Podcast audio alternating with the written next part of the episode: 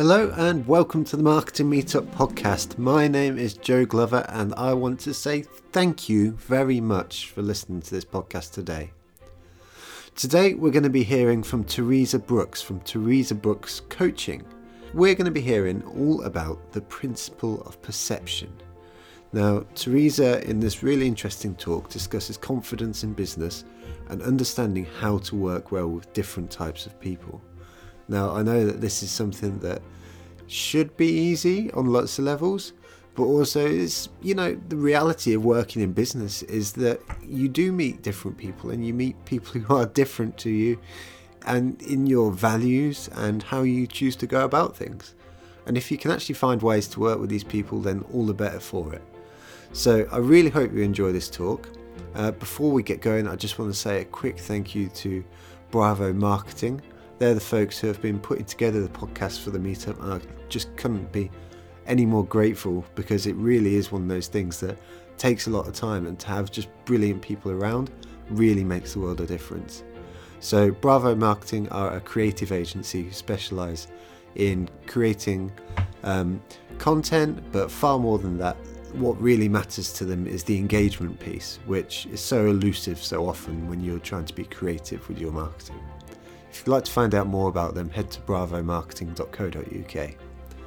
Now, with all that said, all that's left to say is I hope you really enjoy this talk. Um, it's one of the ones from Bedford, so I wasn't even physically present, but I know I've enjoyed listening back to it. Thank you very much, and I'll see you soon. So, thanks uh, for having me here tonight. I'm really looking forward to talking to you all about perception. Um, and I thought if I'm coming to a marketing group, the last thing I want to do is talk about marketing and sales. So I thought I'd pick something different, a different element of what I do, and talk you through that because with this topic, it's something that you can apply to yourselves, to other people, and it develops communication as well, which is what I work around. So as you can see, I'm Teresa Brooks, and um, I'm a coach, and I work with women mainly to help them to grow their businesses and sort of sort out their mindset issues and blocks. And a lot of this is done through NLP, which works on patterns, so kind of inter- finding patterns and interrupting patterns of thought and changing the way you think. So you've heard people say, you know, you are what you think. That's really what I work around in terms of that. So, without further ado, when I say NLP, some people know what it is, and other people say, NLP, I think I've heard of that. You know, what is that? So then when I say neuro linguistic programming, that doesn't really tend to help either. And they say, well, what, what's that? So I'll just talk you through what that actually is. So neuro, obviously, you know, your mind, your thinking processes.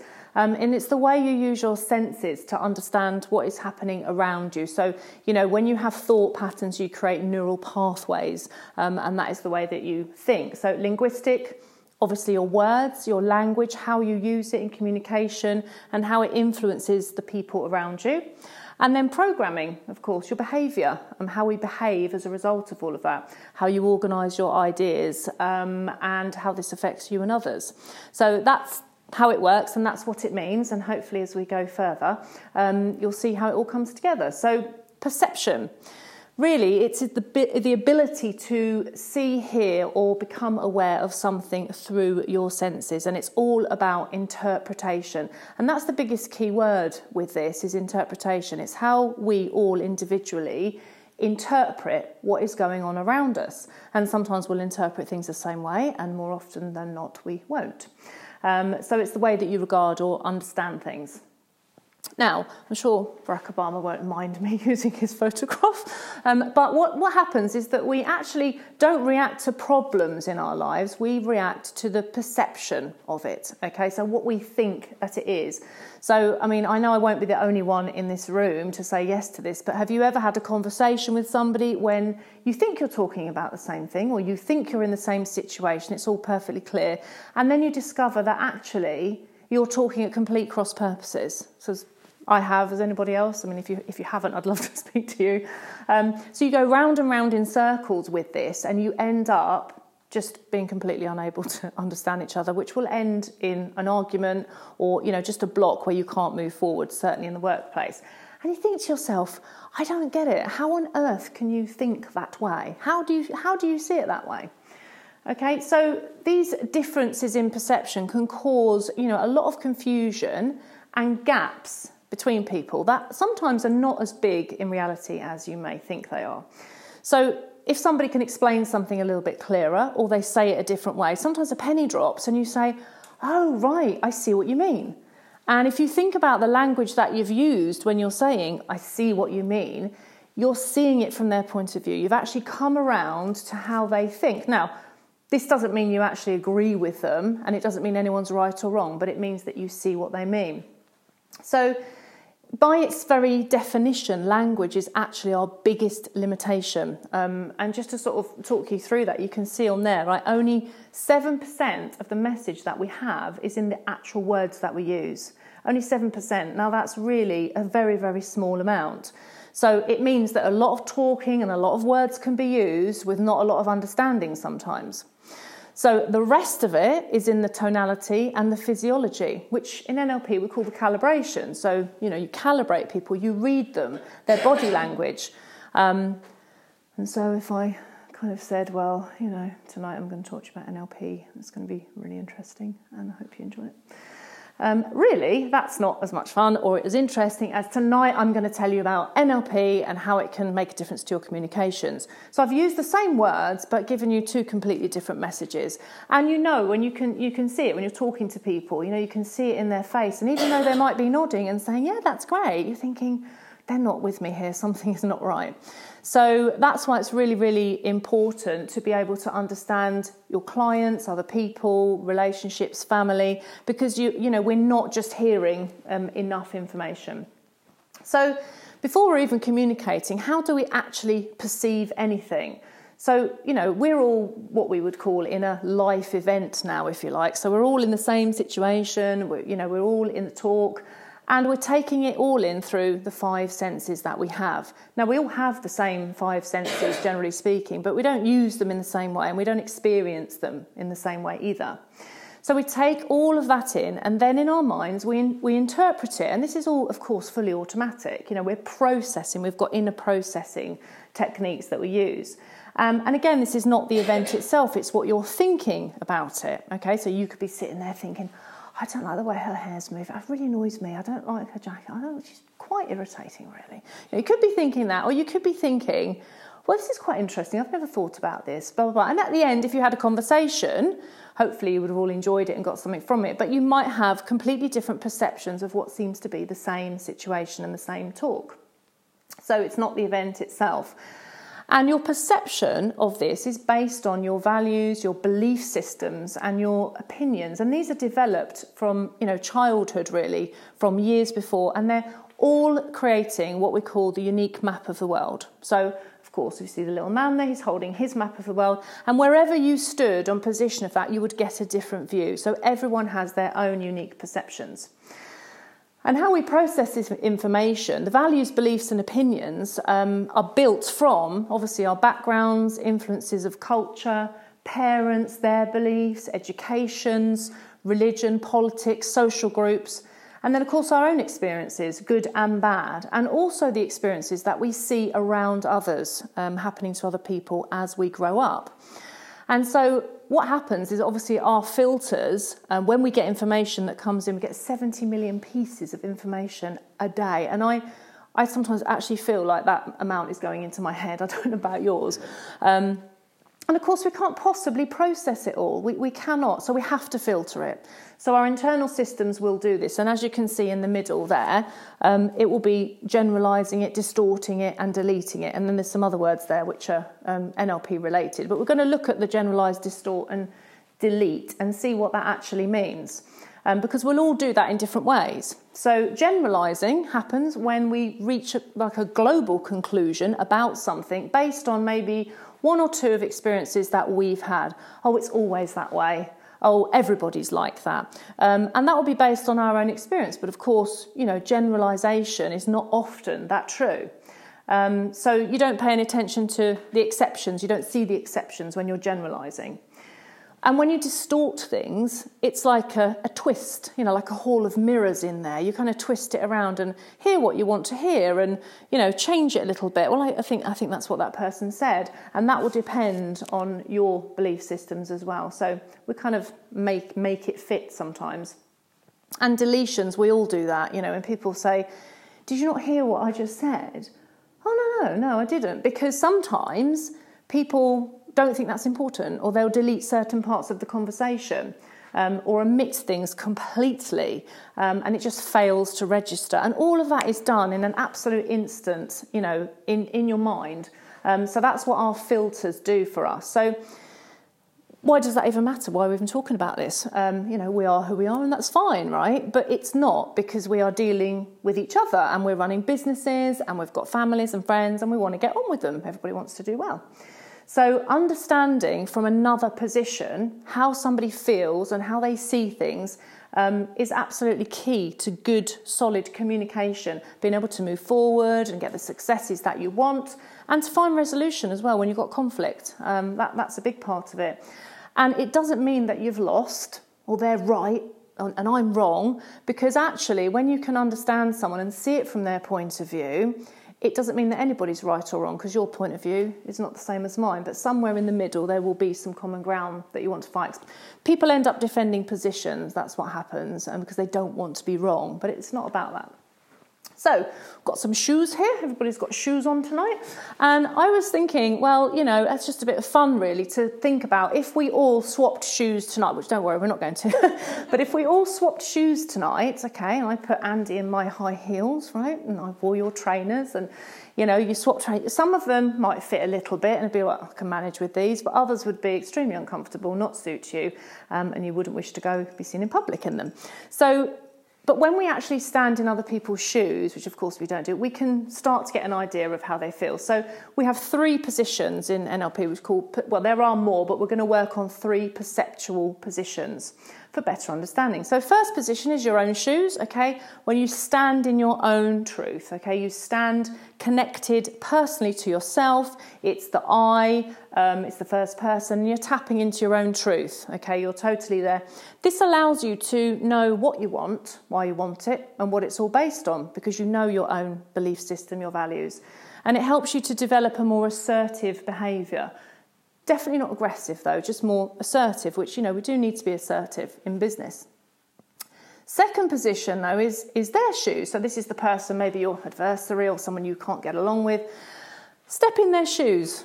See and feel that situation as if you were that person. And when I say feel, that's the most important part because if you can tap in to how somebody else actually feels, you will suddenly get it, you know, because like I said before, the words are just not enough. So you can imagine things from their map of the world. How would it be if I was actually in your position? Okay, and you're doing all of this in, in your own mind, of course. Um, and you seek to understand them. And then the third position, I've called the spare shoes here, but is the observer. So you stand back. It's like a fly on a wall thing where you can see yourself, you can listen to yourself and the other person, and start to observe. You can um, have concern in this posture, but you don't have the emotions of like position one. So, for instance, if you're really angry and something's going really wrong, you do need to step back and observe the situation and not take your emotions into it. So, you're in a position of analysis learning, you're getting a bigger picture and an insight. So, when you can learn how to do this, when you find yourself in conflict and you find yourself in a situation where you're just not getting it, you can just stop and think for a minute and actually step around and use one of these positions before you get straight into it, and it can help you to navigate your way through. Now, as we do this, and we do we do this naturally, when people say, "Well, can't you just see it from my point of view for a change?" You know, well, no, I can't actually. But you know, maybe I can try to, and I can move around and see it from your point of view, because that's when you're going to be closing that gap that we were talking about. And this is important in business as well. When you're talking to your clients and you're wanting to connect with your clients, you don't want gaps. You don't want misunderstandings. You want clarity and you want to be able to understand what they need. That's what's really important. And understand where you might be going wrong as well, so you can then step back. But sometimes in our lives, we will use these positions a little too much in our own lives, and they can have some different kinds of effects as well. So, I'm going to talk to you about the three positions and when you sort of use them excessively. So don't stay in position for too long, okay? So again, the first one, if you're constantly in the I, me, me, me, my position, okay, you are going to eventually have a lack of understanding. Now, sometimes there'll be a lot of management uh, people that are stuck in position one and they never go to position two or three um, look at what people think and what they actually want. And they end up with a lack of understanding about their staff. Um, and you can become dismissive of other people's feelings and pushing, you know, for your outcomes at the expense of others, but really not realizing this. You can, you know, become overwhelmed by the emotions as well of yourself because you're constantly in self and you've got no self-reflection or awareness. So it can be difficult when you're the type of person that is constantly. You, you might recognise some people that you've at least come across. You think, yeah, you, you know, you are like that a little bit. The second position, of course, is when you're wearing the other person's shoes and you begin to over identify with somebody else. Okay, you start to absorb their feelings and their emotions, thinking about them first all the time, putting them in front of yourself, okay, at your own expense, um, giving them priority. This can be difficult because a lot of people might say, well, I'm just being thoughtful, I'm just putting somebody else ahead of me, you know, their needs. But actually, what it can do is it can stop you knowing what you actually want. So when someone says to you, well, you know, how do you feel? What, what do you want from this? You're like, well, I d- I don't know, just whatever is best for everybody else. So a lot of people can get stuck in that thinking they're doing the right thing, but they're actually losing touch with themselves and they need to come back to position one a little bit more. Plus, the other thing is you can't think for people all the time. You can't do the right thing. That's when people will get upset. They're like, I'm just trying to do the right thing for you. I'm thinking of you. Well, don't. Come back and think of yourself, and then you can, um, you know, adjust what you're doing. And the third position, when you're constantly observing, you know, how do you think that is when you're just constantly observing? You're not actually involved in any situations in your life. You know, you're just looking at them detached and from an objective point of view all the time. So that can really uh, render you a little bit emotionless sometimes. And you know, if if you're f- just feel detachment, you think, well, you know, everyone's so upset. I have no idea why. You know, you're probably in position three far too much. Um, and you find it difficult as well to be, you know, have any empathy in a situation like that when you're constantly in the third pair of shoes. So you can probably, you know, all of us can identify with different areas of that and where we come from, people that we know, and it starts to make you think, well, actually, this is probably why, you know, these differences are occurring. So it's all about understanding. So all of this is about learning to see things differently, literally, to look at it a different way and find find a new way. Because none of us are fully, you know, matured and developed and evolved. We can always be better. We can always grow, and we can always see things differently. So, you know, never be so arrogant as they say to think, oh, I know it all. I, I know what I'm doing because you we don't. We don't always. So if you can improve the skills around your own perceptions if you can get in touch with your values, your own belief systems, your opinions, if you can spend some time actually understanding yourself, you will then understand yourself better and that will help you to work with other people. Um, and understand them too, which is the whole point. So it will improve your communications and success in all areas of your life.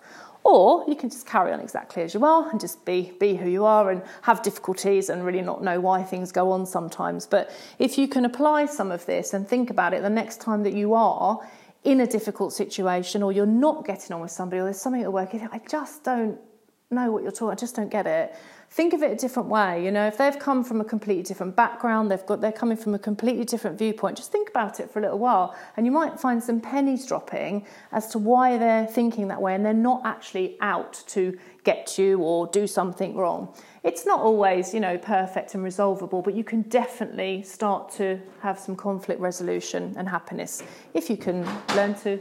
Sorry. That's okay. Have a better perception of things. Welcome. So, anyway, that brings us to the end of the talk. I hope you've enjoyed it. You, you won't have enjoyed it. uh, hopefully, it was all right. Um, yeah, so um, if you've got any questions, that's fine, but that wraps it up really about perception. Hopefully, that's got you thinking about what you perceive and how you perceive things. So, thanks for listening.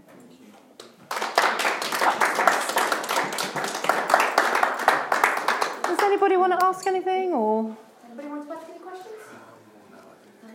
I've got a question. Yeah. Um, do you find that certain personalities find it harder to adjust? So, is it Carl Jung's got the disc profiling? So some Yes, people that are yeah. higher in dominance, and other people can be higher in conscientiousness. So, Yeah. are the more conscientious people easier to detach themselves and put themselves in the spare shoes?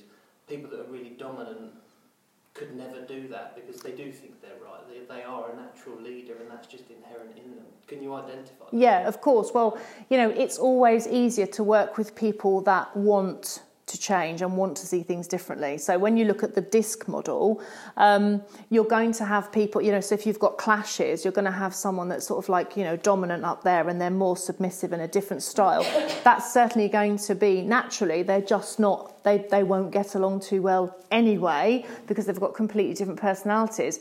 But if they can actually start to see each other's points of view better by working on it, then they will form better relationships. But if if someone doesn't want to change and they think they're right and that's it, then there's really no point even discussing it. But it's normally so you have to have a level of self-awareness and sometimes if someone is very very dominant it's difficult for them to actually self-reflect and get that level of self-awareness so you'll kind of be yeah beating your head against a brick wall really because self-development comes from self. So they, they yeah, it, start, it starts with them. So yeah, hope that helps.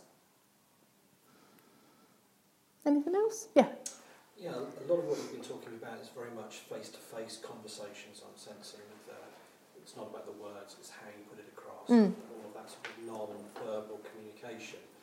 Given a lot of communication that isn't sort of face-to-face, is you know, email and mm. sort of written, mm. all social stuff. Yeah. Of, you know, people do a lot of written, quick conversations with yeah. text. What have you sort of views have you got on that? Given this is very much. It's interesting because you can have the same kind of conflict in the email text situations, and I'm sure that's you know we've all experienced it where somebody will write you know a long flowery email with lots of you know elegance and this that and the other, and someone just replies back yes. You're like oh Right, okay, thank you. But that is actually about the styles of people as well. So getting to know people on email and on text, you know, what you would do in you know, different areas of NLP is you would start to mirror and match somebody in whatever form of communication they are using. So um, if somebody likes a little bit more extra, then maybe if you're the yes person, you could put just a little bit more extra in your next email. And they're happy with that because then they feel like they've got rapport with you. Um, and so, whatever form of communication you're using, and when you use matching and mirroring in NLP, you don't just like literally copy what someone's doing all the time, but you get into a pace with them, into a rhythm with them, so you feel like you've actually got a really good rapport.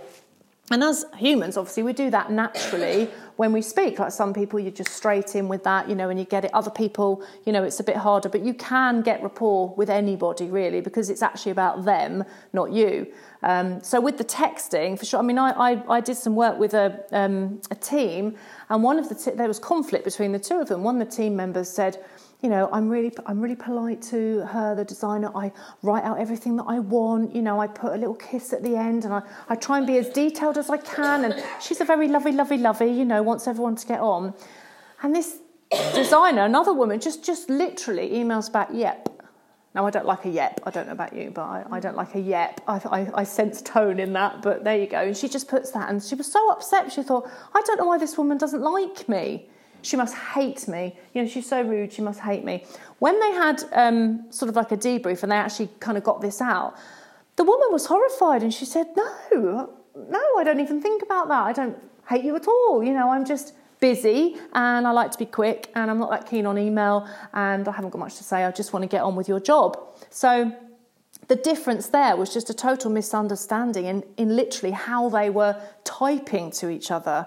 Um, so, you know, if anyone has problems with texting and things like texting is like the worst because you start off okay and then someone's rushing and they give you a short answer, you think, huh, oh, right, going to be like that. And then you're funny and they're like, why are you being funny? And off you go, okay? And that happens more there because you haven't got any of that non-verbal communication to work with where someone's okay and you know they're okay, they're just a bit busy.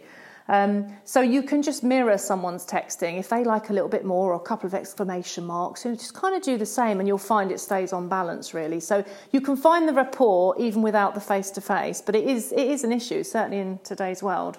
Um, so yeah, hopefully that will help as well. sorry, can I just Tom, yeah. In, in that situation, do you advocate more face to face communication to get around that, or do you work through better emailing and better texting, or do you just say, look, just speak to each other? Well, I always think that's best. You know, I think you know, and I, I had a problem the other day um, with with some misunderstanding over something I was arranging for somebody else's business, and I was really confused by the situation. So I just I just rang the person, but the person because they'd been like firing away on text didn't actually want to pick up the phone because then it was like, oh, I'm not going to actually talk to you about this. I'm just going to moan on text. So I didn't actually get to speak to the person. Um, so, you know, what I did was just apologise for any confusion, sort it out, and it diffuses it straight away. But yes, face to face is always better because before all of this technology, we just used to walk along the corridor and go into someone's office and speak to them about it. And of course, you're still going to have your issues then, but it's much less likely that something's going to get inflamed face to face. But this day and age, with, with the digital world we live in, we've got to learn to play nicely on the digital as well. And, and I, so I think a lot of people have spoken to me about that um, and that causing conflict, which really doesn't need to be there. So, but yeah, face, I think, you know, human contact is always best, isn't it? Human conversation. You can sort it out mostly. yeah, thank you. Brilliant. Right. All right, thanks, Nicola. Thank you so much. Lovely.